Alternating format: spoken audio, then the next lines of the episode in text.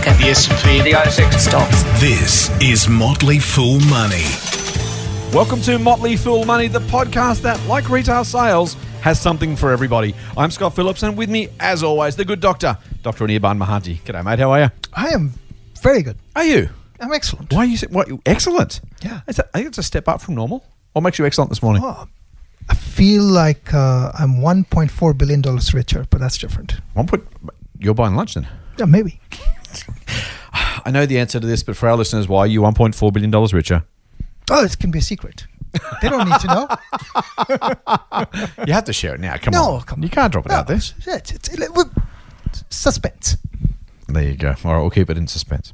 Uh, that is the most random tangent in the world. We've actually gone with something we're not going to explain. There you go. Welcome, fools. Thank you to, for joining us for our weekly podcast. Mate, um, we got a lot to talk about this week. We've got retail sales, we've got the RBA, we've got Westpac in two separate stories. Google, of course, hits the news, and dear old Crown Casino, mate. It is what was already being investigated, already questions being asked in an inquiry, and then Austrac. Mate. I don't want to be a crown director right now. That is a, that is a tough one two punch the company's having to go through. All right, mate. Let's, without further ado, get straight into it. Let's do it. Motley Fool Money. For more, go to fool.com.au forward slash triple M. All right, buddy. Retail sales out this week. Um, let's start with the macro as we always do. It's it, it was one of those something for everyone kind of numbers. So for the month of September, sales were down one and a half percent on the preceding month, i.e., August. So that's one in the in the bear box. In the bull box, it was still up on last September. In other words, retail sales are growing year on year, and the annual uh, sales. Say again. The annual rate of retail sales growth try saying that three times quickly, is still 5.2%. So, kind of one of those stories where, depending on where you look, things are okay. And of course, Victoria, still the poor man of Australia, the, the sick man of Australia, if I put it that way. Um, obviously, they're still struggling down there. We desperately hope you guys are out of lockdown as quickly as possible, but that did drag the national numbers down meaningfully. And again, we you know you can't exclude that because that's real and it's part of the economy. And frankly, it has not only issues for Victoria, but it also has flow-on impacts for the rest of the country. Less demand in Victoria means that you know manufacturers and wholesalers and retailers outside Victoria aren't necessarily getting the same business they otherwise would have. What do you make of the retail sales numbers? Um, so um, yeah, I don't pay too much attention to those numbers. Um, I have a high level take, right? But my high level take is um, th- whether or not the numbers look good or not is almost immaterial, Okay. right? And my high level take is we're all in deep trouble anyway.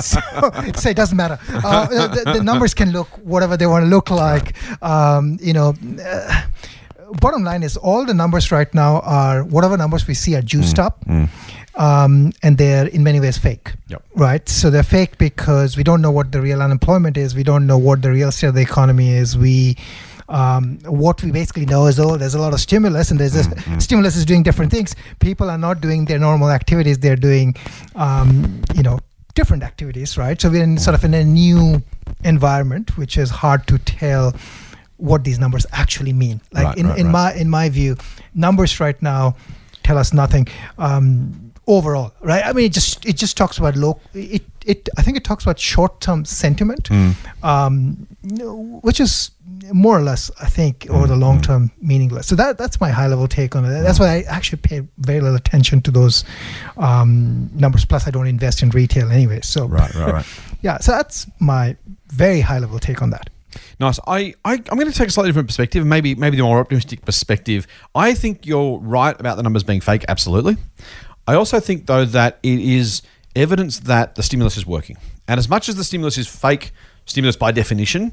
The alternative would have been without stimulus, things are much worse. And so, to some degree, the money goes into the economy, it gets spent, it, it provides demand for jobs, all the, all the stuff that stimulus is supposed to do.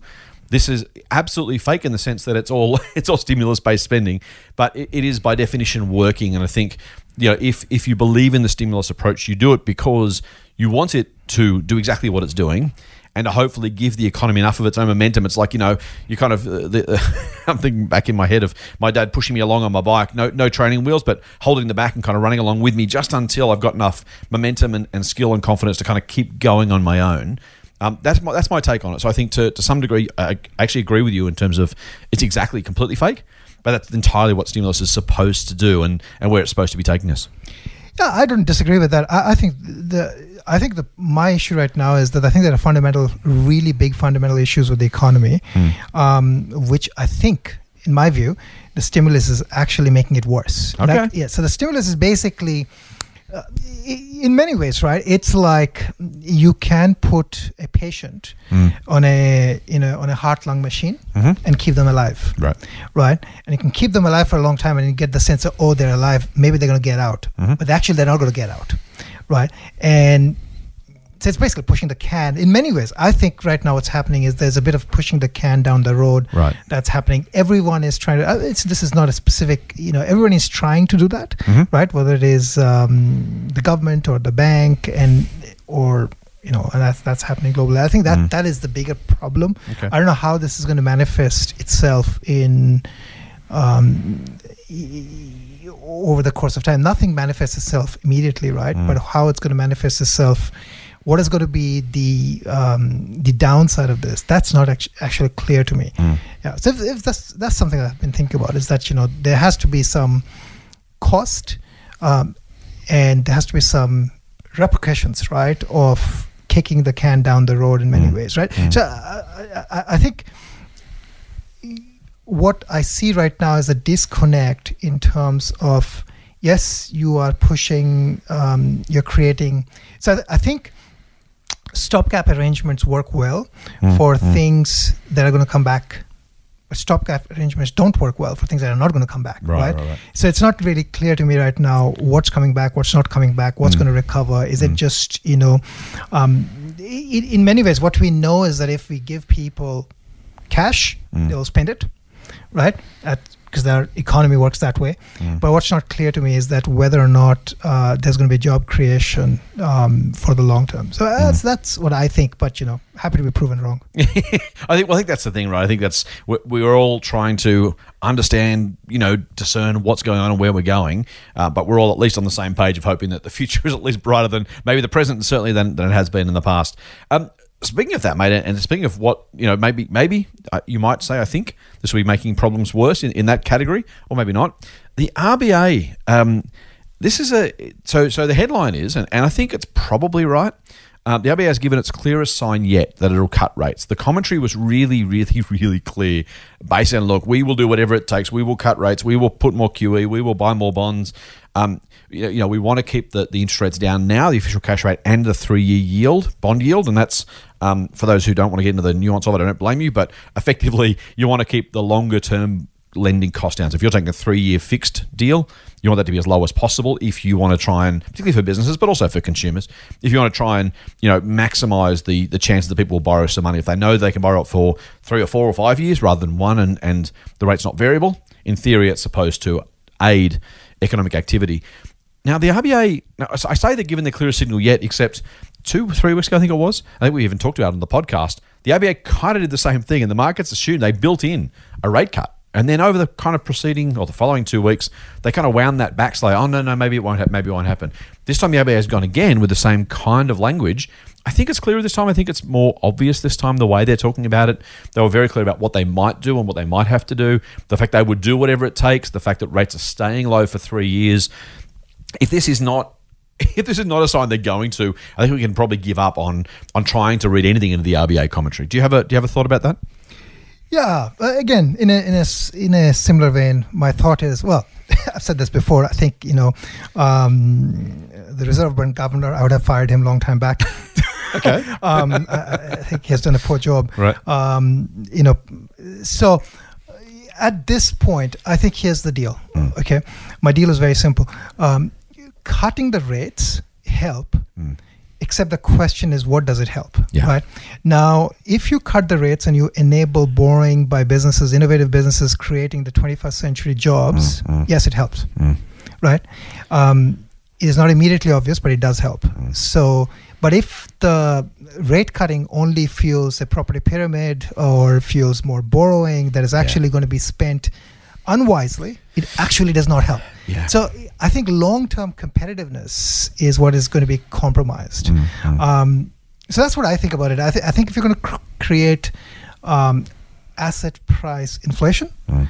then actually you're just breaking basically bi- digging a hole and then big, digging a bigger hole and then digging an even bigger hole and then eventually you're just going to be buried in the hole that's what's going to happen um, so I, I think that's my my issue right now is that I think all of these strategies are just basically causing asset price inflation, and it's good, you know. Hey, uh, share prices are going up. That's that's fantastic, and um, but I, I think I'm not a huge fan of. Uh, let me put it this way: I think RBA has very little choice of what it can do, so it clearly is not going to make decisions about. Um, About fiscal policy, industry support, welfare Yeah. payments, right? I- yeah. it's not making those decisions. So i- Yeah. it's handicapped. So I understand that, but I think my issue right now is that it is handicapped, but it's only going to make it's. This is an example would be that if you cut. Um, so take take uh, Australian property, right? It's very expensive. It's one of the most expensive in the world, right? Um, it's basically unaffordable. Now, if it's not, if you only increase the affor- the unaffordability further, who does it help? Yeah, yeah. It, it it only it it only prices out a bunch of other people who would otherwise get priced, you know, who could afford to buy things, but you're basically pricing them out. Um, so, and you're not creating any other, um, you know, new types of jobs, right? So you're basically creating the same types of jobs. So trying to hope that you know the same engine basically keeps spinning, right, right. So uh, I, again, I don't know how where this is headed. Yeah. Um, I don't have answers, but you know, th- those are sort of the questions that I would think Mm, about. mm, is um, what's happening? Yeah, I think that's right. I think that's. I, I, actually agree with you. I, I I'm really torn on the RBA stuff because I think independent central banks are important. I think they are arguably necessary. Um, arguably, I wouldn't I wouldn't be absolutely you know declare that unquestionably, but when you've got a situation where the RBA and the government seem to still not be pulling in the same direction in the same way, or at least with some sort of coordinated action, it makes it really hard, right? Like I can see, I can absolutely see the case for if you trusted, and this is probably the problem, if you trusted politicians enough and you believed that monetary policy, i.e., interest rates, was a core and should be a coordinated part of overall policy setting, i.e., fiscal policy, that is tax and spend, and monetary policy, which is interest rates, are effectively two sides of the same coin, or at least should be pushing in the same strategic direction. It makes sense for those to be controlled by one group of people, or at least in some sort of coordinated fashion. And it really does seem. I mean, I, I can't complain about the stimulus. They, the the government's throwing the kitchen sink at this one, but it's clearly not enough. I mean, the- central banks here and around the world are saying, "Thanks, guys, but that's not enough. I've got to do more." I uh, so I've got a couple of thoughts. The first is I'll just read a bit from Matthew Cranston in the AFR because this is this is kind of the, the summary, right? Um, economists believe that the RBA will take the form, uh, sorry, the rate cut will take the form of a multifaceted rate cut, including the official cash rate to 0.1% and a declaration of intent about outright quantitative easing via large scale bond purchases. I mean, you can't be clearer than that. Now, it may not happen, of course, as I said, there's still a chance that despite the RBA's very, very clear, you know, messaging here, they won't go. And to some degree, they didn't go last month. So you kind of wonder what's changed. I don't know that much has changed. They worry about the official, ca- sorry, worry about the exchange rate, apparently. Um, they worry about inflation. They worry about full employment. So it, it feels to me like, again, I know I've probably said this before. I'm sure I've said this before, but the RBA with their one lever, maybe two if you include QE, in other words, buying bonds, but they've got one or two levers. You know, they're, they're flying the, the biplane, the, the Wright brothers biplane in 1915 or something. Um, the, the federal government flying either a jumbo or a, or a fighter jet, whichever whichever kind of analogy you prefer, with all the buttons, dials, you know, switches, um, options available to them. And and the RBA, it's kind of like you know, I, I agree with you. I, I absolutely worry about. I'm not super worried about the level of house prices. Well, I'd rather them be lower, but I'm not. I'm not as worried as you are. But I think the future question you you rightly pose is I completely agree with you that without additional restrictions on irresponsible borrowing, you do wonder what this actually helps, or at least we know what it helps, but we worry about the, the implications, right? The the the multi potentially multi-decade implications of how much you're borrowing now to buy a, a house if house prices go up. You've got to try and make that work. And I think if you're going to cut rates like this for to stimulate business activity in particular, which this seems to be about, fair enough. But you've got to find a way to do it in concert with other regulatory bodies, other other other policies to make sure you don't absolutely, as you say, create those perverse outcomes. Yeah, like you know, so house price. eh, Okay, so house price actually by itself does not matter. Uh, by itself, the housing price could be whatever. I, I think it's just an example of bankruptcy of thought process, right? So I think um, the bankruptcy of thought process is very simple. In my mind, what is it that you a you know an industry, somebody who wants to borrow, somebody who wants to start a business, somebody who wants to build a factory that they can't build today that they're going to build when the rate is gets 0.01. me. So Yeah. so the so the answer to that is it's bankruptcy of ideas. Right, right. There is a total bankruptcy of ideas because everybody thinks they can make money off these other Mm, things, right? Um, and I think that's where the problem is. There is Mm. basically zero innovation happening because, well, you make money this other way, Yep. right? And I think this is where the problem is. The problem is that you know Mm. we've become a society of the pyramid builders, of the house builders, and this and that, Mm. instead of being innovative, Mm. because that's just too hard Yeah. right and and i think that so syst- so s- systematically what we are doing is we are enabling um it, it's it, it's basically like you know if you're on a sugar high the solution to that is to not have more sugar right so basically right. australia That's right. overall is Yep, on yep, a yep. on a sugar high and we're just giving it more sugar this is just going to add badly Yeah, right? right. so uh, you know, that, that that's just in my take I, I think you know the, Mm, it's again like I don't know what problem our RBA is solving. As I said, like you know, I don't know which business. So it could. So here's the thing, right? It could be Mm. that the RBA thinks that well, the banks are not lending or lenders are not lending Yeah, to people that's who want to start a business. That's right. But that's that's a policy problem Yeah, agreed. because today's rates are so low. If you wanted to start a business, you can't start it. Then there's a problem in the way the laws are structured. Maybe the, the bankruptcy laws. Maybe the um, the way the approvals are made. Maybe the way people evaluate businesses. Right. That's where the problem is. Yep. It's not the rate. Yeah, the difference between borrowing at four percent and one percent is massive. Yes. The difference between borrowing at zero point two five and zero point one is. I- I- I'll be a little bit flippant, but it's not miles away from just simply a rounding error. If you can't, Yeah. if you can't find a project that you can afford to borrow, let's call it a million dollars to make my life easy. If you can't borrow a million dollars at 0.25, but you will borrow it at 0.1, or that somehow it changes your spending or investment behavior, um, I, I don't know. Like I don't. I, uh, you and I have different visions. I don't blame the RBA because they, they're in the biplane and they've got to do something. So they're trying to do something because they see that if they don't do something, even even marginal, it, it'll have implications down the road, right? so I'm less critical than you, but I think the broad idea that that it's it's going to have even more than a, a, tiny tiny marginal impact at that point. At least, at least with otherwise, if, okay, if you've got to buy bonds and buy bonds, if you've got to make borrowing easier, make borrowing easier, but changing just the rate without governments and, and regulators working together to fix the underlying problems that you've identified is exactly the problem. Well, if I'm if I'm the RBA governor and I take a million dollars of salary, I would absolutely play poker with the government and say, I'm not moving. You know what? I'm going to move the rates up. I want to see what you're going to do. Fire me. Like, I mean, come on. I think they would. I think they would. And that would be fine. that would be a statement. And then I can go and give a statement on the, on the newspaper saying, well, you know, hey, it does not make sense to cut rates. So, I'll, you know, I'll give an example. Um, so, um, you know, I made an investment to a project where um, something is being built, right? Yep. and the bank because of covid Yep. decided they can't loan Right. you know so this is an example of where um, it's not a it's not an issue about rates anymore right? It's an issue about Yeah, yeah, the culture of lending and the you know the how you evaluate businesses. And you know again the bank might Yeah, have you know made the right decision. But i think uh, this this is an example this is illustrative of what the bank thinks is okay. The bank would lend two million dollars for a, a, a property mortgage Yeah, yeah. because that is deemed to be okay Right, right. But that doesn't create jobs yeah, right yeah. so I think that, that's that's the issue. I think my fundamental issue is um, we are we are addressing uh, problems. We are addressing the sugar addiction with sugar, with more sugar. Um, How do you stop a hangover? You just keep drinking, yeah, right? well, just you know, if you're drunk, just just keep drinking. Just keep drinking until well until you pass out.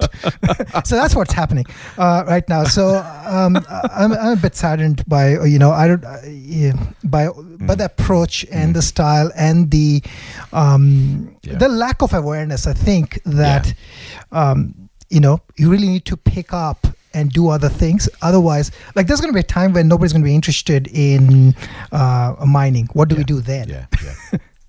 I agree. I agree. I think it's a, it's a, it's a big problem. I think we, you know, again, as I said, you and I have slightly different perspectives, but the, the problems and the potential solutions that we're reasonably clear on that, and, and rates, lower rates, if, if lower rates are the answer because the rest of policy is so ineffective, then that's the problem. If low rates aren't the answer, then again, we've got the same problem. It, it seems like, you know, I've got to say, it frustrates the hell out of me. I mean, you, you and I do it, right? We talk about the RBA all the time. The, the, the financial media, and I'll, it's a grab bag term, and it's not everybody, but when we, we write columns and columns and columns and inches, inches, inches on the RBA, and no one's actually, you know, as if, as if the RBA is the only thing that matters to economic policy and recovery.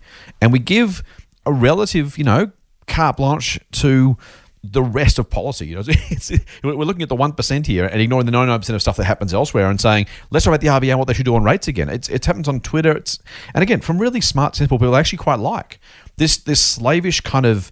It's it's almost Pavlovian response to to hey, what are the RBA doing? What are they doing? What's this going to matter? And it's like, yeah, okay, that's the right question, I suppose, but only in context. One percent of the question should be what's the RBA doing.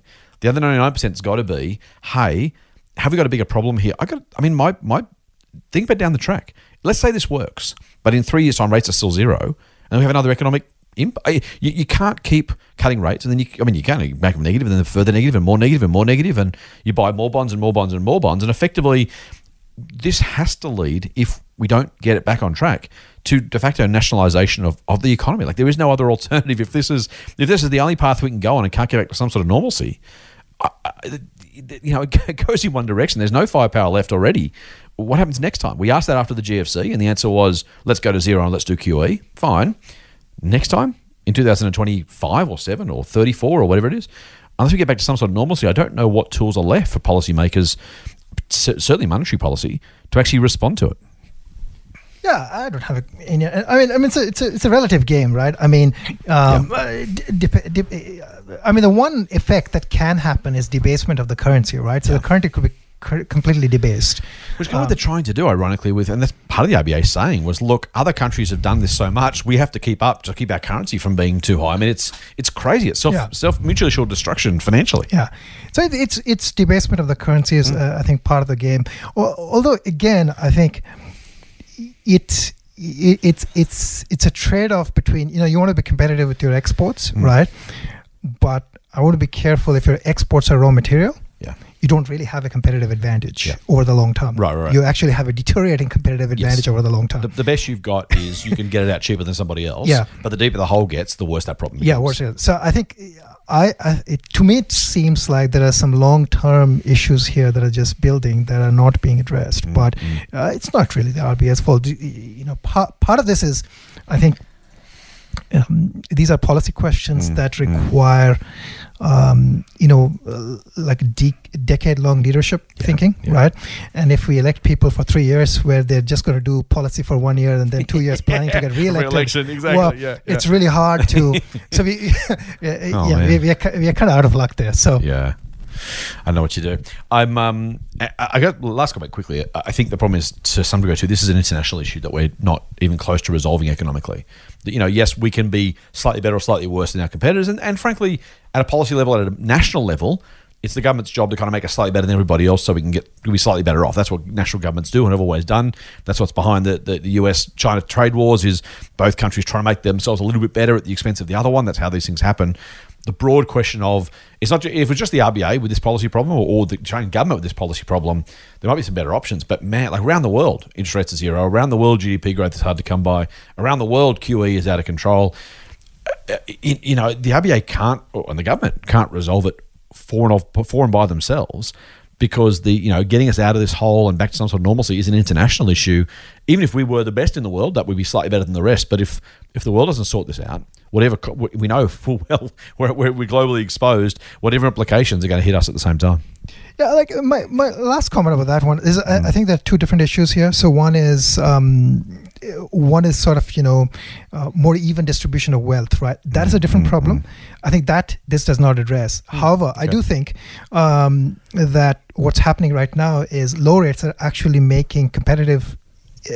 Innovative and competitive countries further more innovative and competitive because Right, there are these companies that can do things that they would otherwise find it harder to do Right. so so the gap is widening and they, entirely the the US China trade war is is not about trade but it's all about basically competitive edge Okay. Who, who's going to edge out whom in terms of you know it's really all about competitive edge you know it's uh, ha- having edge on silicon having edge on you know AI having edge on other things right Yeah. so I think uh, in many ways, actually, actually, the lower the rate, it is actually helping um, certain countries, certain economies over uh, over others, and it's just Right. making the the gap wider, and, and that's different, um, you know, from economic distribution of wealth. at Yep, least in my agreed. Agreed. Let's. I was going to say let's move on to better things. I'm not sure we can. Let's see how we go. Motley Fool Money. Financial advice for real people, not trust fund hippies. Sign up for the newsletter at fool.com.au forward slash triple M. Let's go to Westpac. For our Westpac. Speaking of speaking of um, well, ructions, changes, uh, new worlds, trying to deal with with what's going on. Um, Westpac is probably doing what we all assumed might happen, but yet it's something of a notable and and probably I don't want to overplay this, but but it may well be the first domino. And and not it's not this is not about lending, this is not about banks, it's not even about branches. This is about the corporate responses effectively to COVID and what the future might look like, both for the companies themselves, for us as employees, and for the broader economy. Westpac is actually choosing to downsize its new office in Barangaroo, which for those in Sydney and those out of Sydney, is the harbourside development that uh, Crown Casinos. We'll talk about them in a minute. Uh, we're going to be the kind of key anchor tenant, the you know six star casino at the top of that. Um, Barangaroo was this new kind of urban development. Lots of you know prime real estate. Uh, the, the best businesses wanted to be seen there and get their naming rights on the buildings, all that kind of good stuff. And yet, Westpac has made the decision to effectively say, you know what, we are going to be smaller as a, as a head office, excuse me, than we would have been pre-COVID. And I think that's meaningful. You, you, you were the one who said, I want to, look, I want to chat about this because it has impacts for everybody. It's got impacts for employees and, and for Westpac, as I said. The bigger impact, though, probably, at least the more direct and maybe, you know, um, proportional impact, the largest one may well be on those property trusts, the REITs, the real estate investment trusts that own these office buildings. Yeah, I, I thought this news is really interesting because a, uh, you know, I would not expect Westpac to be the one sort of making the move, or maybe others are making Yeah, a move, right. and Westpac is, is in the news because it's a big one, right? Yeah, yeah. But it, it is really symptomatic of Mm, if this trend is long term, right? If this trend is long term, it basically means that you're going to have much smaller uh, city centers, Right. Right. That in turn means that you have all these big office buildings that are now worth much significantly less Yep. because you can't fill them up. Yep. But it has flow-on effects. Um, you know, uh, we've we've got basically a, a train system, for example, in Sydney that is bringing people into the city. Right. Well, you don't need to bring so many people into the city anymore Right. right um, and and therefore by by definition the cafes the you know the the things that open for lunch you know Yeah. you know, and people then have the choice of actually living further away And this has been huge, right? Because when when there has been the, the recovery that we've had, again, we, we- maybe fake recovery, maybe not, but in any case, the recovery that we've had has largely been suburban.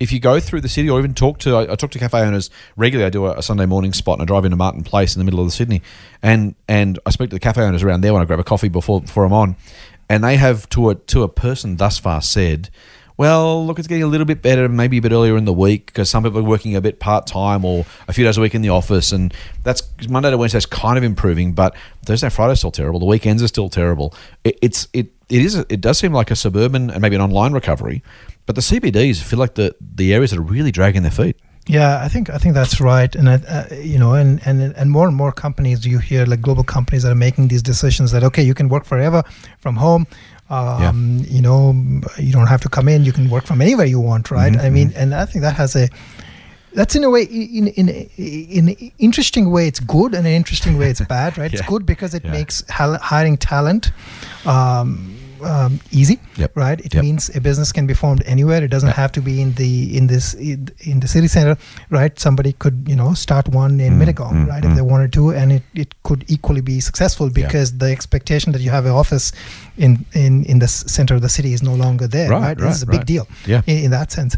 Um, but it does have those, you know, if we have spent so much energy, effort, time, um, uh, uh, building, and this is not just about Australia, this is worldwide. Mm. Yeah, right? totally. Yeah, yeah, yeah. Big cities, which Yeah. are the attraction points, like, you know, think about New York, um, the people come to Mm, see mm, because they're, mm, hey, mm. there's big city centers, right? Right, I right. mean, um, And this is fascinating, mate, because I, I've been reading and listening to pod, different podcasts for years, and one of the one of the kind of Freakonomics, which is a great podcast. I was looking for another one. They interviewed a bloke ages ago uh, talking about the value of cities and the the idea. He, he makes the claim, and it's probably a little bit outlandish, but but stay with us. Um, he makes the claim that cities are more responsible than almost anything else in human history for the progress that we've made because of the way they bring people and ideas and money and whatever else together and, and the kind of the if you look at the wage growth in the CBDs versus the suburbs, for example, or the regional towns and cities. So, the, particularly not so much in Australia, we don't have that many. uh, We're, we're pretty coastal. Nothing's really in between. But um, you know, the, the so-called flyover states in the US, for example, where wages and prices haven't kept up because talent has migrated to those places. Um, I think this is the real challenge for us as, as an economy. On one hand, the Zooms of the world and the Skypes and the whatever else is Microsoft Teams and whatever else we're using and phone calls, and just the reality that, by the way, bosses can actually let go a little bit of their employees. So they used to kind of, you know, watch Black Hawks. Um, you know, these things can let us do our jobs. And they absolutely do give us more connectivity than if we only had a phone to, to call. You know, if you and I had to do this over a phone call, we never saw each other, uh, we never used Zoom, that maybe it'd be a different relationship that you and I have, for example but there's also less incidental exposure. And I think that's where the question is going to be, I think, resolved over the next few years is, you know, yes, we can do our current jobs from home, but what does it mean for innovation? What does it mean for interaction? Um, you know, the guy I might have coffee with, or the casual introduction, or the chat over the literal water cooler. We have a virtual water cooler channel where we kind of, you know, occasionally share ideas and talk rubbish. Um, but but I'm absolutely sure that we have less casual interaction as a business being remote than we were in, in a group. And maybe is that true for cities itself? Are you are you hopeful that we can replicate, maybe even you know s- surpass that, or is this also kind of part silver lining, but but genuinely part cloud? Yeah, I really don't know. Like, I mean, those are really good points. Um, the like one of the beauties of of certain places happens to be the culture of that place, Right, right. right? Um, you know, so like, the, so Berlin, for example, is known as like the the, the valley of um, um, Europe, right? Okay. Right. Silicon Valley, you mean? Yeah, Silicon Valley Yeah, of the Europe. yeah. But if if Berlin is Silicon Valley of Europe, Yeah. there is a reason why Berlin is that, right? and, Right, and whatever right, is the right. reason. Yeah. I mean, if you take people and you make them remote, how does that work? Yeah, Right. yeah. Um, I don't know. Like, I mean, you know, so it, it, in one hand, it does mean opportunity, Mm-hmm. right? As I said, you know, you can have a, you can have this happening now in. It doesn't have to be city center. It can happen in Mittagong, Yeah. um, uh, out in the south. Great part of the world, by the way. Yeah, and and but Sun's But- been out today. no, but what does it mean? I, I really don't know. So I mean, Yeah. there's a plus and a minus to this, um, like almost point. like everything. So, I, I heard someone say that it working remotely is great for getting projects done, but it's tough for starting new projects, and that seems about right to me. The idea of kind of the brainstorm, the sit around a room, the back and forth. Let's catch up again after lunch, or let's go and have lunch and talk about something.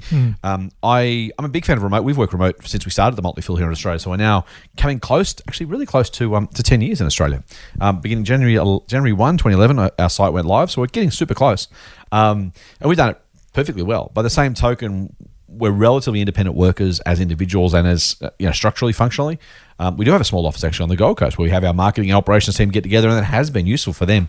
Um, so I, I would I would imagine the the future's a bit hybrid. If I was a, if I was a betting man, I'd say some combination of you know work from home is the default, but let's get together every X often or for specific projects or tasks where one day a week, one day a fortnight, three times a month, you might go and see each other, probably in a co-working space or maybe in a big, you know, meeting room type space that, that a Westpac might have, for example, where there are no permanent seats. There's just places you can go and meet and kind of catch up. If I was a betting man, I think that's what the future might look like. I do worry a little bit about, it, as you say, the, the Berlin example, even the Valley itself the idea that can you get the right talent can you have the right ideas do you have those casual you know how many how many businesses do we know the co-founders were like oh I, you know i was going to start this business i talked to a friend and they introduced me to another friend of theirs who had similar skills or, or was thinking the same thing I- i do worry about the, the kind of the innovation spark in, in, a, in a remote world yeah, I, I agree. Uh, you know, and m- maybe if we still have offices, just smaller offices, right? I think you know maybe that's what it is. Um, again, this has th- this is going to play out over the next yeah well half a decade, does it, maybe. does it change how you uh, have you thought i mean this is evolving right but but does it change how you think about investing or companies or innovation or as an investor has it has it started to percolate its way through your process Well, like in in terms of investing, like you know, one of the things that I I, I think is important in investing is just being flexible, right? You, you, you, you know, nothing is permanent in investing, and uh, flexibility is really key. So Yeah. uh, businesses that are willing to make changes quickly Mm. in response to situations, uh, I sort of like them. So you know, um, and businesses that are slow to make changes, again, I don't like them because that Yeah, basically right. means that you can fall behind. So that's sort of the only thing. But you know, Yeah, that's a good point. um, yeah. Other than that, like you know, there are like there are some grand announcements people make. Okay, everybody can work from like you know, I think Twitter made an announcement that everybody can work from. Shopify, I think, did as well. Yeah. Square, obviously, uh, run by the same bloke as Twitter. Yeah, so like I mean, those sort of things they sound great, Mm, um, and it shows that you're agile, which is is a positive take, um, Yeah. which is better than not being agile. But That's right. If you had to choose. but yeah, but that that's you know that's Yeah. what I sort of draw the distinction. So I, if I have to choose, I'll choose in the agile Mm, bucket versus the non-agile bucket. But then you need to look at other things. I like that. I um yeah, it's something to keep in mind. I think it's you know as you rightly point out, it makes technology and, innovation, disruption, agility, as you say, far far more important, right? Because the less structurally kind of um, supported innovation is, the businesses are, the more it requires on the people and, and what's being done. I, for me personally, I'll say it, it, it makes me think more about the individuals in an organization and really thinking about, you know, backing not necessarily individual jockeys um, to use the to use the analogy, but just the sense that absent some of that structure, some of the structural things that keep businesses going and make them successful, almost that kind of momentum slash inertia that just keeps them moving forward almost regardless. When you start to strip away some of the things that deliver those in, you know, built-in advantages. Um, if you are in the valley, if you are Westpac, if you are, you know, th- these businesses have their own drawing power for different reasons for different people. You start to strip a little bit of that away, and it really does make you think. Well, innovation may be faster, it might be different, it might be, frankly, less expected, right? More unexpected. Just the people who are actually running the business who can have that impact on a daily, weekly, monthly basis, and then who might leave um, or join somewhere else are, are far more useful. Mate, let's um, let's move. Let's stay with Westpac actually, but let's and speaking of innovation, by the way, let, let's do our regular segment on buy now, pay later. It seems like every every week there's a new bit of news, and this one is I've got to say fascinating to me. I, I, I imagine you've got a similar a similar perspective or a similar view anyway, maybe a different view, but a but an interest in this. Westpac has done a deal with Afterpay, or Afterpay's done a deal with Westpac, depending which way you want to look at it, for Westpac to provide some retail banking services for Afterpay's customers. And specifically, and correct me if I'm wrong, mate, because you're closer than I am, but a, a savings account for consumers and some cash flow management services slash functions. I haven't been super clear on the company's been super clear on what those are necessarily, but being both being powered by Westpac. Now, I really like this because I think I have. Uh, you you and I mentioned this before, and I don't have a strong view on this, but I think if I was going to s- highlight Afterpay's biggest risks, it would be that they get disintermediated themselves, that banks or credit card companies start providing those Afterpay like services and simply remove the need for the middleman, right? If you if you can use your your Visa card, so Zip's done a deal, for example, where you use your you can use your Visa card and it automatically fractionalizes it for you. It's tap and zip, I think they're calling it, but that kind of idea of you know, it just becomes such a such a fundamental part of every transaction that there's no need for an afterpay. So I think that's if I was going to put down a, a concern or a, or a risk, that'd be near the top of my list. And again, feel free to disabuse me of the notion. But what I like about this deal for afterpay's perspective is they are maybe responding to that, maybe just doing it anyway, and it just happened to coincide. But getting into retail banking deepens the relationship. Firstly, so if I'm an afterpay customer and I pay. I can be an afterpay customer when I save or when I receive money from my, my employer or when I transfer money to or from my friends. So that, that helps. If I'm an afterpay retailer, they'll help me manage my cash flow. And that sort of seems to make sense as long as the, the idea is attractive enough. And I have to say, a little bit like you talked about Square and PayPal before in this context, I think on the podcast. Um, and so I'm stealing your idea to some degree, um, assuming you agree that it makes sense here. Afterpay can actually keep potentially more money inside its own ecosystem without ever actually sending it to someone else. If I if I'm an Afterpay customer and you're an Afterpay business, I can use my Afterpay savings account to pay you as an Afterpay retailer, which goes to your Afterpay cash flow management system. Um, there's a lot more touch points. It, gets to keep a lot more of the flow of that cash potentially, even though the deal is with Westpac rather than doing it itself. But it just deepening the relationship and kind of you know almost ring fencing some of those transactions. Both feel like smart ways to build some more of Fortress Afterpay. Yeah, so I, I really like this again for all those reasons that you you mentioned, and um, I don't know the details yet of what exactly this looks It's a like. little vague, isn't it, so it's, a far? bit, it's a bit vague. Um, It's smart eh, though, I think. uh, It's very smart, and you know, again, Afterpay is not really getting a banking license here, right? It's you know, like maybe Mm, Yeah, this is yeah, the first yeah. step towards getting a banking license. That's what I wanted. right? It's first step, you know, baby step towards getting a banking li- license, which I think would be fascinating. I, my, you know, if Afterpay has to be five times the size or ten times the size Yeah. of what it is today, Yep. That would almost seem like a natural progression, right? Getting a banking license, actually Mm, becoming a new age bank that Yeah. operates with a very different model than the current banks do. Yeah. Right. Um, but- again, uh, you know, full credit to Westpac and Afterpay for sort of you know thinking about this and uh, Mhm. making a deal. Uh, again, I think it's fascinating. This is sort of similar to what you know Square has got a banking Yeah. license now. Um, so It's got to, don't they? Like it. I mean, It's I know probably it's regulatory dramas, and I know that probably puts them closer towards credit code compliance and that kind of stuff. Yeah. But if you think about, as I say, Square's got one over there. Even we talked to Superhero last week, and, and the idea of they've they've. I mean, even listening to what they've done, frankly, the number of hoops they've had to jump or whatever. But in doing so, they don't become the the, the fly by night guys who happen to be cheap. They are literally saying, look, we have done everything we need to do. And this is not an endorsement, by the way, but we've done everything we need to. We've, we've done this this guide, this regulatory rule. We've had PwC come and audit our stuff. We've got two factor authentication over here. Those kind of ideas, they really do. You know, it's it, it's it's hard to do, but once you've done them, it really gives you some credibility and some some ability to actually fight back against the others and say, well, we are this, we are, you know, we have this license. It makes more sense for us as a business. We can keep more of the value of the transaction rather than having to palm it off because we've done the work to to set that up. Are they playing Westpac as, as patsies, do you think, or is there some future deal that makes them part of the same business, or how, how does this how does this roll I, out? I really don't know. Like, I mean, the one thing that I like, I, I, I really think that the mm, the Afterpay team though Hmm. is is a fascinating team. It's a fascinating team because they uh, they really, I think the way they're operating, I call it bringing the Valley style approach, Ooh, the. Valley style mentality. and how would you characterize that in Afterpay's context? Well, like I mean, you know, the, the way they're just the, like a lot of these things that they're doing, right? You know, it, it almost seems like they have a business plan where they've written up. this is what's going to happen, what the five year plan is going to look like, Yeah, right. and we're just going to execute it step by step. Even the simple things like the way they uh, organize their conference calls, it's so nicely done. I, I mean, the more I look at this company, I'm I'm impressed. I'm impressed Yeah, by yeah. their ability to execute, their ability to connect with customers. These are these are things that I don't generally expect um, right. when I look at a company, right? But their ability to to connect with consumers, like you know, so the ability to pr- provide a product Mm. that your consumers love, that's really hard. And Yeah, very right. few companies actually crack that. right? yeah. yeah very few companies cracked it. Has actually cracked it. They Mm, provide a product that the consumers, you know, uh, their users want, right? Yeah, For whatever yeah, reason, yeah, but yeah. they do. Um, uh, and and then you know they sort of are building.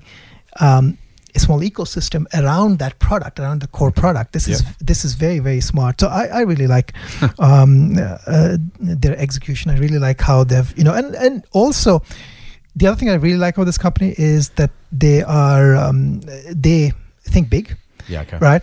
And if you think small, you're never going to be big, Yeah. right? Yeah. Yes, thinking big can result in failure, Yeah, right. but it's much better to fail Yeah, thinking big than to never think big and Right, just right, play. You know, so it's like if you want to play a World Cup cricket, you you know, and if you go, you know, and if, but if you think that I'm going to play county cricket and that's enough, then you're only going to play county cricket and that's right. it, Yes, right? yes, yes, yes. So these guys are You playing just enough to, to get good at county cricket, yeah, right? yeah, yeah. So these guys are playing the World Cup, and I just, you know, I salute them for trying to play the World Cup and actually Nice. being really good at that. So Nice, yeah. yeah, I, I really like this. It's um, I, I like that. Yeah, the- it's the old line. It's a, it's a bit, it's a bit trite, a bit cliched, but it's the old, you know, shoot for the. If you shoot for the star, sorry, if you shoot for the moon, at least you'll land among the stars. That idea of if you try, and because you could crash and burn on the launch pad, right? That's that's Yeah. the risk, as you rightly said. But Right. um, you can't, you can't. Or the other one I like is you can't cross a chasm in two short jumps. Yes. Yeah, you've got you've got to go the whole way, Yeah. and, and you may not make it. Um, but you're absolutely not going to make it if you if you don't try the whole the whole big jump in one go. Yeah, if you did, if you didn't try, then the- the answer is that you're not going to make it. Right, we know that. exactly, exactly. so so yeah, and full credit to Afterpay.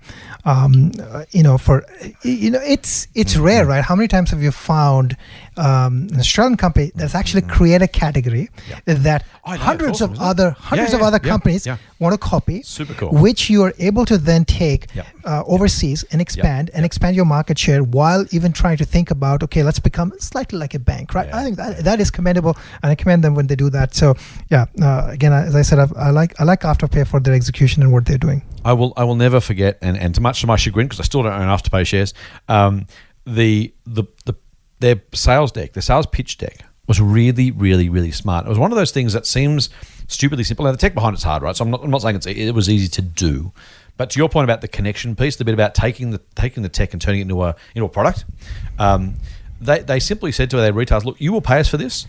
But here's the case studies of where we've introduced this whole new concept, and look at what it's done for the sales of these retailers. And it was simply a matter, and I don't know the numbers, it was something like 30, 40% more sales on average or something like that because you gave them this payment option.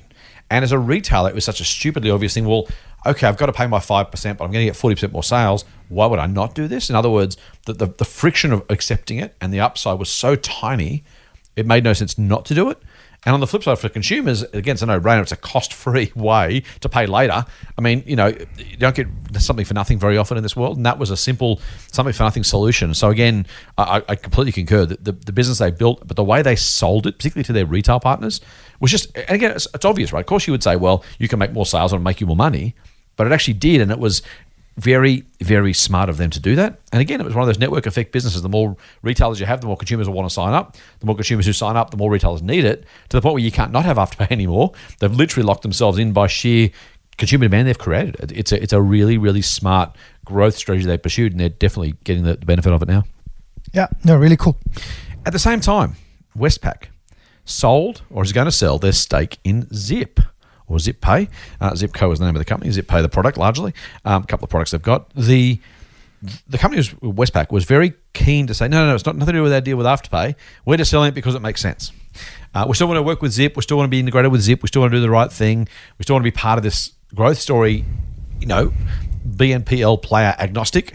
they don't really care who wins. They want to be part of it. Make sure they can they can clip some of the ticket on the way through. Makes some sense. Um, this is a pretty good deal. You don't very often you know, associate large, established blue chip, and, and we'll put in brackets, slow, steady, and boring, and not very interesting Australian companies um, with these sort of investments. They invested something like, and I'll, I'll fudge the numbers, about 45, 50 million dollars in Zip. They're going to sell a stake worth about 334, 339 million dollars. That's a pretty good return for for uh, you know Telstra tried to have this VC arm. Westpac's got its own VC arm. Ironically, this deal wasn't actually done as part of that VC arm. Westpac did it directly, so you can make of that what you will. Um, it's not very often a, a, a, large Australian kind of incumbent gets a gets a slice of a flyer like Zip, and and they're cashing out. Do you believe them? Are they are they cashing out because of the afterpay deal, or it just happened to be on the same day, and they're just using the opportunity to announce both at the same time? I'm just going to say congratulations to Westpac for you know, making. You don't say that very often. You know, for, well, when, when Australian Bank gets it, gets congratulations from you, this is a red letter day. It's a, like well, look, I mean, you know, how many like making that, you know, what's a five six bag or whatever yeah. they're making, right? That's that's awesome. Especially for again, of all the people who would have made this deal, you wouldn't have picked one of the top four Australian banks. Well, well, here's the thing, right? And if, if they had picked it, I would have thought they would sell it on a double. They have actually right, held right, it this right, long. Yeah. Uh, I think it's a smart. Like here's the uh, the way I justify it is that, especially given that they're VC. You know, first they're in, not supposed to be in the uh, uh business of being in VC. Right. They're right. a bank, uh, mostly a retail bank. I don't expect them to behave like VCs. But okay, you got mm one right. mm You made a lot of money. you want to get out. It's all yeah. good. Yeah. Um, yeah. I don't read too much into it. I think that you know they're going to get some money back. Uh, yeah. yeah. I like it. It's um, it, it makes perfect sense, mate. Uh, let's move on to a slightly controversial topic, only because it involves a couple of tech companies that you and I have different perspectives on, or at least different ownership of. Uh, but let's try and do it with uh, with, with, a bit of a bit of uh, well, as unbiased as we can, put it that way. Mm-hmm. Interesting this week, the US Department of Justice has opened an antitrust suit. Now, um, that's a very specific US term. It basically is a um, abuse of market power suit, let's call it that, uh, against Google, saying that, or at least alleging that Google is misusing the market power it has to advantage itself and disadvantage its competitors. And I think this is the first big one. Is the first big one since Microsoft? Have I missed one in between in the US? No, I think that's right. The first big so. Microsoft was taken to the through the ringer by both the European and the Americans for their Internet Explorer browser when they basically managed to inadvertently, they would say, and I won't make any allegations here, uh, kill off Netscape Navigator, which for those who've been around for a bit on the internet will remember way back in the day, Internet Explorer became the dominant browser because it was shipped with Windows. And the allegations were that Microsoft was misusing its market power by effectively producing and, and including um, a, a, competitor, which, or sorry, a, a competitor Netscape, which effectively had the impact of really damaging Netscape's business.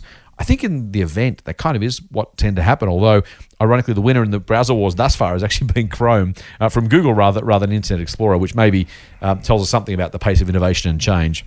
I know you have your view on regulators, which I'm sure you'll share in a minute, which might might correlate with that.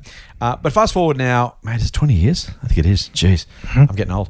Uh, fast forward 20 odd years, Google is now on the company's side, the Department of Justice's side, I should say, and there are talks that businesses like Apple and Amazon, maybe even Facebook, are next on the DOJ's target list.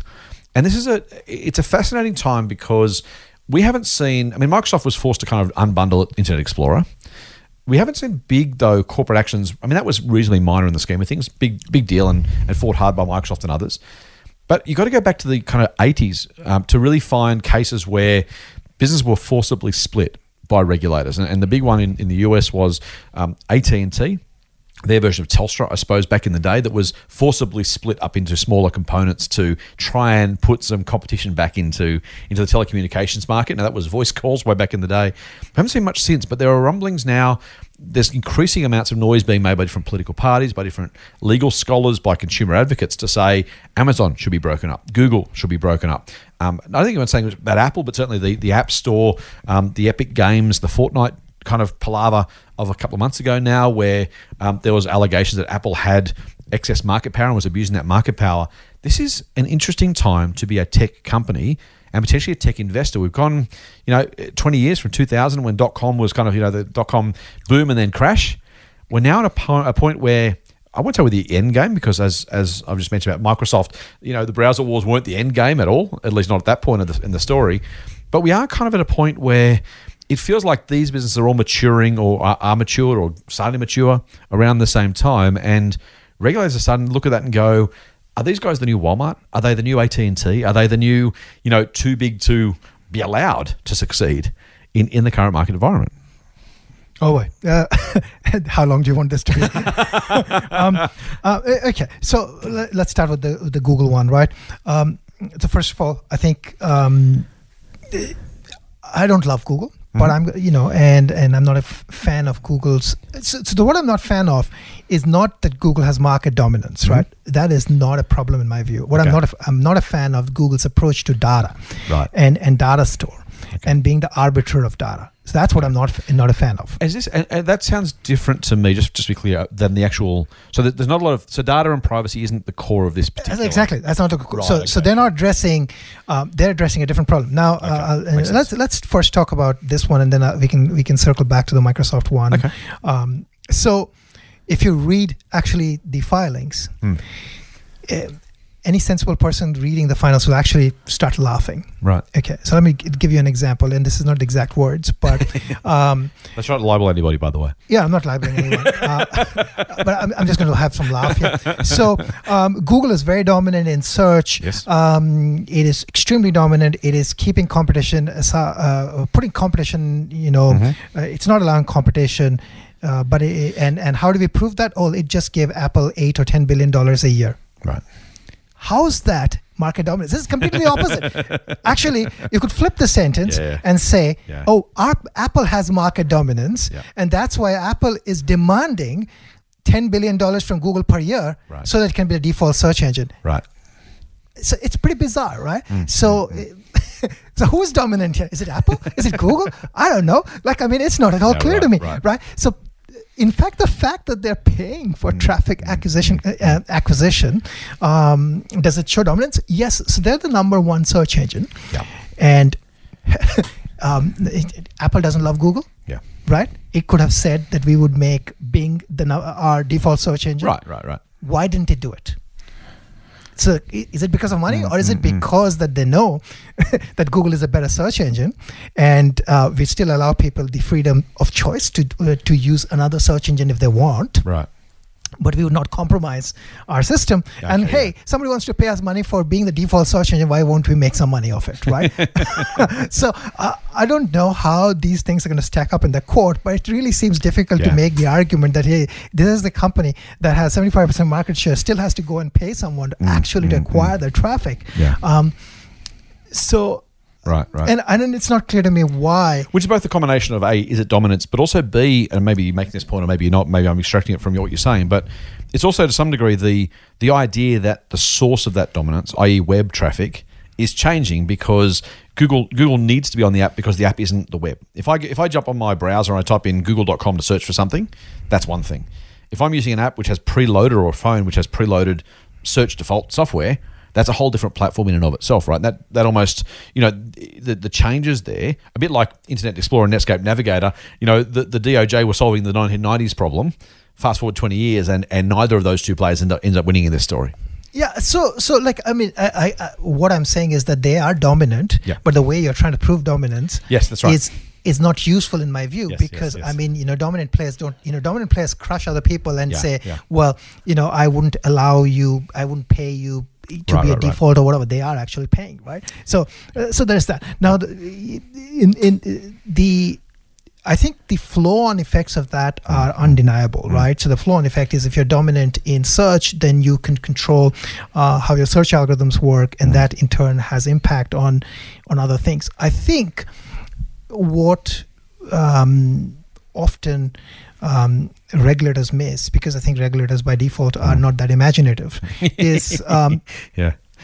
is that the innovation typically does not come from Mm-hmm. what innovation of something new does not really come from those platforms that exist right yeah. so it's quite likely that the search in its current form is going to get um, Mm-hmm. disrupted by something completely different from search right so in other words enabling uh, competition in search Mm-hmm. Is really should not be the answer. I think the answer should be to enable competition overall to enable innovation, but Right. it doesn't necessarily mean this. Exactly like they were tackling the wrong problem when it came to um, the Windows environment, Yeah, right? right, I mean, right, right. Did it really matter whether it was Netflix or Mozilla or whatever else, Mm-hmm. or Netscape or Mozilla or whatever else versus Internet Explorer? It did not, right? Because at that time, people thought that that the browser Yeah, right. was the Right, yes, yeah, um, yeah. Uh, This was is pre smartphone, pre whatever else, right? no, but I mean, the, the very thought that Yeah. the browser was the platform through which you're going to do, tra- uh, you're going to make okay. money. Okay. Why would you think that? Yeah. Because the browser is a is a door Yeah. that opens you to this world, Yeah, right? yeah. That world is where the opportunity was, right? Particularly so when you weren't ever paying for the browsers themselves anyway, there was no sense that Yeah. there was. Uh, there, there's, there's, there's never been a commercial case for. I mean, maybe if you're if you're the default search provider on the browser, there's like a second order impact. Maybe, maybe in some future world, Bing is massive because everyone uses Internet Explorer, but uh, people aren't that silly. yeah like and, and i think like you can make arguments about all these things um, uh, you know so you can make an argument that app stores are dominant Yeah. right um, but has that stopped innovation Yeah. so my, my threshold really is to ask whether or not there is innovation or not right, i mean right. the app store has enabled the ubers the Lyfts the airbnbs and so on right? Now whether or not they want a part of that transaction and a cost of that transaction flow that's a matter between those people and they can sort it out right? Yeah. because i mean in many ways the the platform enables something and if that something is not available then people will get pissed off. And if they get pissed off then they will you know create noise right? It's um so i i don't know what this uh, the salts um Mm. Um, and it, in in my view, I think it does not address the real issues, right? You know, I think you want to you want to control market power, but uh, this almost seems to be going about uh, the wrong way. But um, Yeah. anyways, this is going I, to. I, I largely agree with you. I think there is there is some if if we had if we had two Australian banks making supernormal profits, I think you and I would probably say there needs to be more competition in the banking space, and we need to work out a way that banks can't take too much money off the table. And I, I I'm a Google shareholder. You're an, an Apple shareholder, um, so I have as much, maybe less to lose than you do. Maybe Apple makes more money from the App Store, but broadly speaking, I, I do wonder whether the App Store is so closely tied to the operating system, so closely tied to the phones. Um, again, not Apple, not not Google, but both. And as a Google shareholder, I'm you know absolutely saying this is a, as hopefully as an independent kind of observer. But I do wonder whether two dominant app stores that get to charge a percentage for of, of revenue that seems higher than would be the case elsewhere. Again, are they creating the value? Absolutely. Banks could say, well, without us, you can't, you know, transact, and so we're we're, we're you know, providing a service. You got to pay us all thirty percent of your transaction, you know, revenue that goes through the banks to make money. We'll be like, nah, you know what? That doesn't seem like it's a reasonable way to go. It's probably a bad, bad analogy, but I think there is some sense that it's worth asking the question of is a thirty percent clip sufficiently competitive? Um, compared to either what it might be or with a third OS or the retail world or the, the physical world or something else, just to kind of work out. You know, uh, I mean, that's the AT and T question, right? That is the, the you know, the, the, how, how much value do you allow one com- one company to capture, and at what point does that suggest a lack of competition versus, as you say, enabling of a whole ecosystem? And I think you're right, by the way. I'm not I'm not disagreeing with your point that it absolutely allows the Uber. I mean, Uber doesn't exist without the app stores, right? Um, so you know, it's, it's not it's not a zero. But I do wonder how we think about not, not maybe not should we regulate shouldn't we should we should we break it up shouldn't we? They're probably the the, the, the end point questions or the end point answers sorry. The question to me is how do we think clear, cleverly about how much value is created and how much of that value should should go to a two horse race, you know, with not a lot of super overlapping competition, um, as opposed to trying to find the right price or the right, you know, ticket size, the, the right amount of revenue that, that a, a dominant um, gatekeeper should be allowed to collect on the way through. Yeah, so like you know, I'm pretty ambivalent on that, largely because I think what's um, most. So here's the thing, right? If you want to have good global services, mm. you will not have multiple players. Mm. There can't be multiple players, mm. right?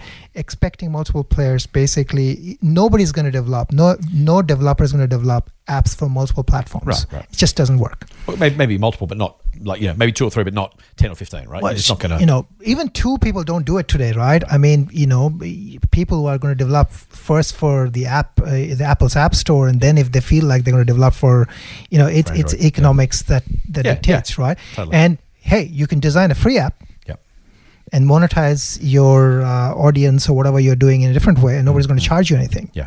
right so uh, and, and then this this idea that Mm. um, apple makes a ton of money or you know google actually Mm. apple does not make a ton of money from the app store so the, the, I, I think those are fringe those are those are like fringe discussions in my view that Right. just don't matter because I mean I, I think the the flip side that we don't we don't we don't realize is we can go back the the the alternative could be a world full of malware or a Yeah. world full of uh, you know disruptive apps that are taking control of your phones that are stealing your data Yeah. right who's going to ensure that right so you need somebody to be you know um, the guardian for doing that and i think you Yeah. want actually concentration here uh, you know two is probably maybe three at most is what you can for people to you know developers don't have free time to develop x number of apps for Yeah. a, you know x type of different uh, environments and then keep up and then make sure that it is maintained. So i you know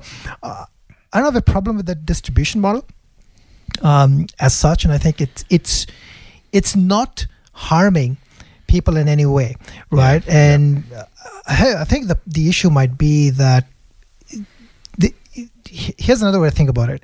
I think most of the time the complaints come. So here, I'll give an example. Spotify would come and say, "Oh, I can't do this X, Y, and Z." To that, my answer is, if you're selling a commodity solution called music streaming, which is basically buying somebody else's music and then putting it on the pipe, you're a marginal business to start off. Go start something else.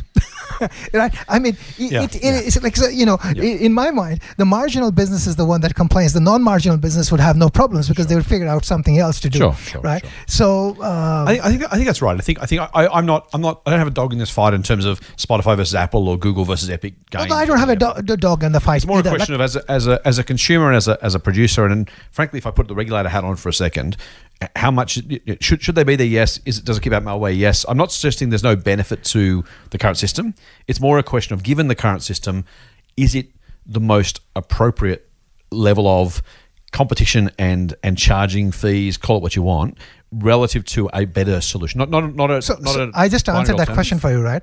I don't have a dog in the fight. All I'm answering for you is that currently there is so much competition Yeah. that Spotify can't survive because it has no ecosystem. Right.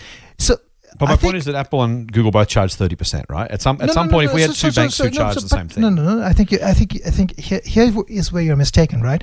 So let's take the issue with uh, Spotify. Yep. Right. You subscribe to music. You can take Android music. You can take Apple music. You can take Amazon music. Sure. Right. You can take Pandora. Sure. You can take X Y Z. Yep. Right. When you're selling a commodity solution, Mhm. you're not going to make much money on it. Right. But, I, but I, I take your point. But I don't care about Spotify in particular. Right. I, I think you, I think we need to argue the the the, the but, but the problems are, the problems are the broad often ecosystem, not just the Spotify. You know, no, but that's exactly where the, these are the complainants. The complaints are coming from But, these but people. let's assume they don't complain. The DOJ's question is still: given there are two player, only two OS players with apps app stores, and given those two players are charging what in any other circumstance would be a extortionate proportion of revenue. So you know you couldn't you couldn't if you're if you're a retail landlord, if you're Westfield, you can't charge thirty percent of rent. Uh, if you're you know a, vending machine player, you can't charge thirty percent of, of the no, no, no, no. So here's here's where I think you're you're mistaken, right? Completely. So the retailer, Mm-hmm. um, unlike here, make I guess when you know the government has said that you don't have to pay rent, Mm. right? You have to realize that uh, unlike a typical mall Mm. where everybody's paying a rent. Mm-hmm. Everybody's actually not paying a rent here, right? So when Google is running its Google Play Store, hmm. if you're free. Yep. Google gets zero, Yeah, sure. right? So that you know, like I mean, it's a question of whether it's 15 or 30, but you know, hey, that, that is, I think that is the question. That, that's my I point. think regulators have no business trying to figure that out because they have no clue what to do. I mean, they would have never thought that you can actually have a free ecosystem of hundreds and thousands of apps which are free. Like, I mean, make your business something else other than transacting in digital currency, and you're fine. Okay, but if, if we had if we had banks in Australia who said savings accounts are free, checks are free, but if you're on a home loan, you're going to have to pay me thirty percent. We would, and they said you can you can use you can use the free savings accounts. That's fine. But if you don't want to borrow to buy a home, don't borrow to buy a home. That's fine. It's not a problem. There's only two banks. You've got to pay thirty percent to both. I think I think we would all agree that was a system that No, no, that here- competition would enhance or that government intervention would improve relative to. And that, I'm not I'm not saying I'm not saying they shouldn't be able to charge anything. Or No, that, I think again- I'm not saying thirty percent is wrong. No, so I don't saying think- broadly uh, speaking, the question is, you know, what, what a, regulator slash system overview should say: uh, Do these circumstances feel like they are an appropriate one for the, the the market that we have and the market power that's being used, not abused necessarily, just used? You know, is it is it is that seem like a reasonable competitive solution in this marketplace? No, so I think that's where again you're wrong. and I'm going to use say wrong pretty strongly because it's not the the analogy just doesn't work, right? It's not that the consumer is being hurt, right? The consumer still is able to get, you know, five dollars music streaming, right? The thirty percent or whatever it is is being paid by the business. Sure. to- that, that gets reflected in prices. I mean, it, yeah, it but I mean, but, but that has been that has been. I think that the software distribution cost or the cost of applications is not exorbitant. It is, um, you know, there's plenty of competition. There's plenty of choice. So how much are we too much? Fifty percent, ninety percent? I don't know, like, but I think the current system just works. Like, I mean, you know, there's no problem with the current system. Sure, you want to tweak it, tweak it 15%. Here's the thing: it does not make a bottom line difference whether it is 15% or 30% mm. to either Apple or Google. It actually does not make any My, my, difference. my point is only Right. that the fact it could be either, and the fact you're open to that is is the is why yeah, but worth it is not. I think it's yeah, but it's not like the regulators are the people who have no clue of how to deal with this. They would, as I said, they would have never figured out that you could actually have free services. Right. I don't give regulators that much credit. Maybe you do, but I, I think regulators are, you know, regulators do dumb things. They're basically known for doing dumb things. Um, uh, you know, again, which in which world you get 90% of your apps are free, 90% of the services that you get are free. What's the problem? You want to pay you pay. Let's let's move on. It's like you know what is it it's as i said the complainants here are basically all about can i get more money in my pocket? Hmm. It's not about the end consumer.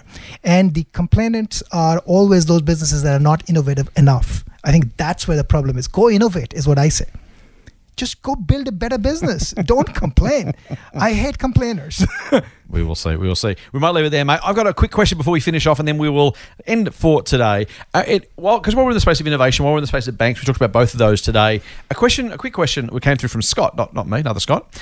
He says, "Hi Scott and Doc, love the podcast, long time listener." Appreciate the education and entertainment you both provide. Well, hopefully, we've done that today. You both make your opinions on traditional banks quite clear. We've also done that today. But then Scott asks, do you have a view on the neobanks, such as Wisr, W-I-Z-R, I've got to say, mate, that was a new name for me, who appear to be increasing market share in, he says, EO-like multiples, so extreme opportunities, your service, EO-like multiples. Um, you know, so I'll, I'll restate this. Do you have a, a view on neobanks, such as Wisr, who appear to be increasing market share quickly, uh, have a focus on financial wellness, and don't have the same residential property exposure or bias? Love to hear your thoughts, Doc and Scott. So in this case, you know, the question we have, we have been um, we have given our views on, on banks. You're a little more negative than I am, but neither of us are buying banks anytime soon. Um, for, for a whole lot of reasons, including their exposure to debt. Um, also, the, the question of is there enough just sheer growth in, in the business itself? Even if you even if you said, I don't think you'd believe this. I I'm a bit sanguine on it. Even if you said there's no crash coming, but where does the growth come from? In either of those scenarios, or you believe there's a crash, it's kind of like heads I heads I lose a lot, tails I lose a little bit. It's not a great not a great scenario. Do the neobanks mate interest you from, from a from an investment perspective? Given they don't have those potential downsides, given they're disruptors who have you know all the market in front of them and no real legacy businesses or issues, um, harder for the Commonwealth Bank to double in size, but easy for a neobank to grow tenfold and still not even appear on CommBank's radar. Quite frankly, small companies as you invest in with extreme opportunities are the place to make meaningful amounts of money if you can find the right ones and the ones that are going to go well. Have you looked at neobanks? Do you have a view? Have you have you kind of formed a, a sense of when and why you might invest in them? Uh, so I haven't looked in, in much detail to know. So I mean, yes, it's true they're small. They can take some share from the big ones, and they can grow.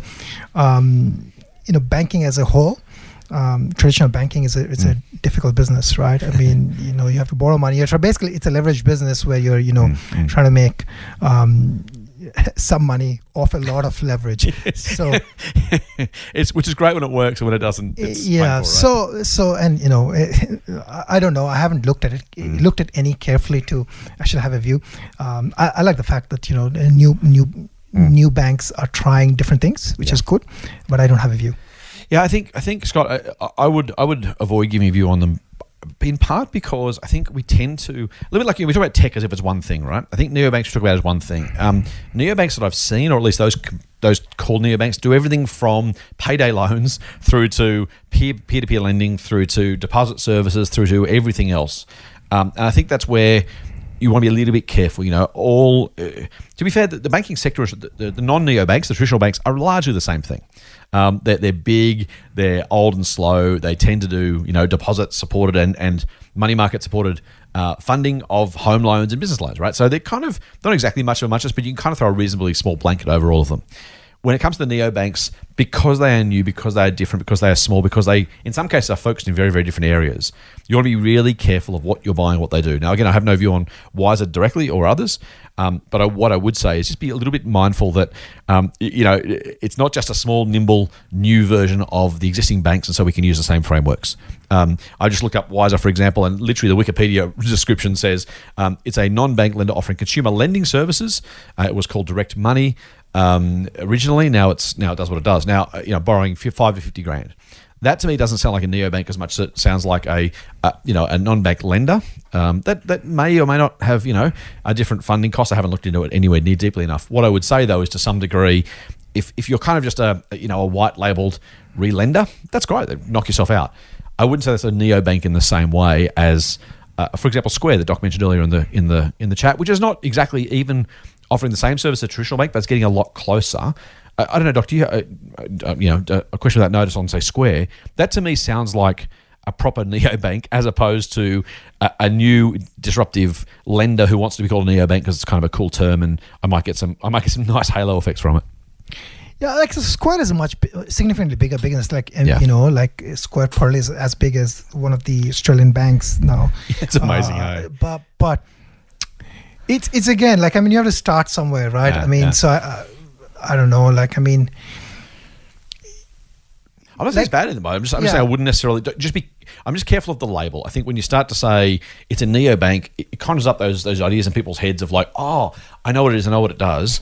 I can buy shares in it because it's a neobank. All I would say is, yeah, I the neobanks are all different yeah. to each other in a far greater way than yeah. The big four banks are the same bank, really, honestly, right? They'll they'll yeah. hate me saying that, but it's true. Um, the neobanks are all really, really different from each other, or potentially really different from each other. You've got to be really careful what you're buying. Yeah, and, and again, you know, are, are, are they, you know, just lending? Are they doing, you know, EFTPOS gathering? You yeah. know, are, are they uh, are they linking customers to, you know, buyers and sellers? What what is yeah. the type of banking they're yeah. doing? It's all important. Yeah. What I will say, man, I have a, a really quick a really quick view on this. I see to some degree the neobanks as potentially being doing to grow doing to banks what what others have done to grocery. So if you think about this is a long analogy, but stick with me. Not not not long, it's just different. Aldi as a retailer had a very specific way of saying we're going to have a really small range. They're going to be really cheap, and we're going to focus on stuff we do really really well. And they've carved out a really nice niche for themselves in Australia. Costco have been in the US for years, but have come to Australia and said, we do the opposite. We do, you know, really, really, really large purchases of really large quantities, you know, 144 rolls of toilet paper or, you know, five kilos of mm. know, peanut butter. Um, very different, right? And what it I think what what we've been, I'll say, I'll say, blessed with probably too hard term. The great thing about the Coles and Woolies supermarkets is you get everything there. They're all reasonably priced.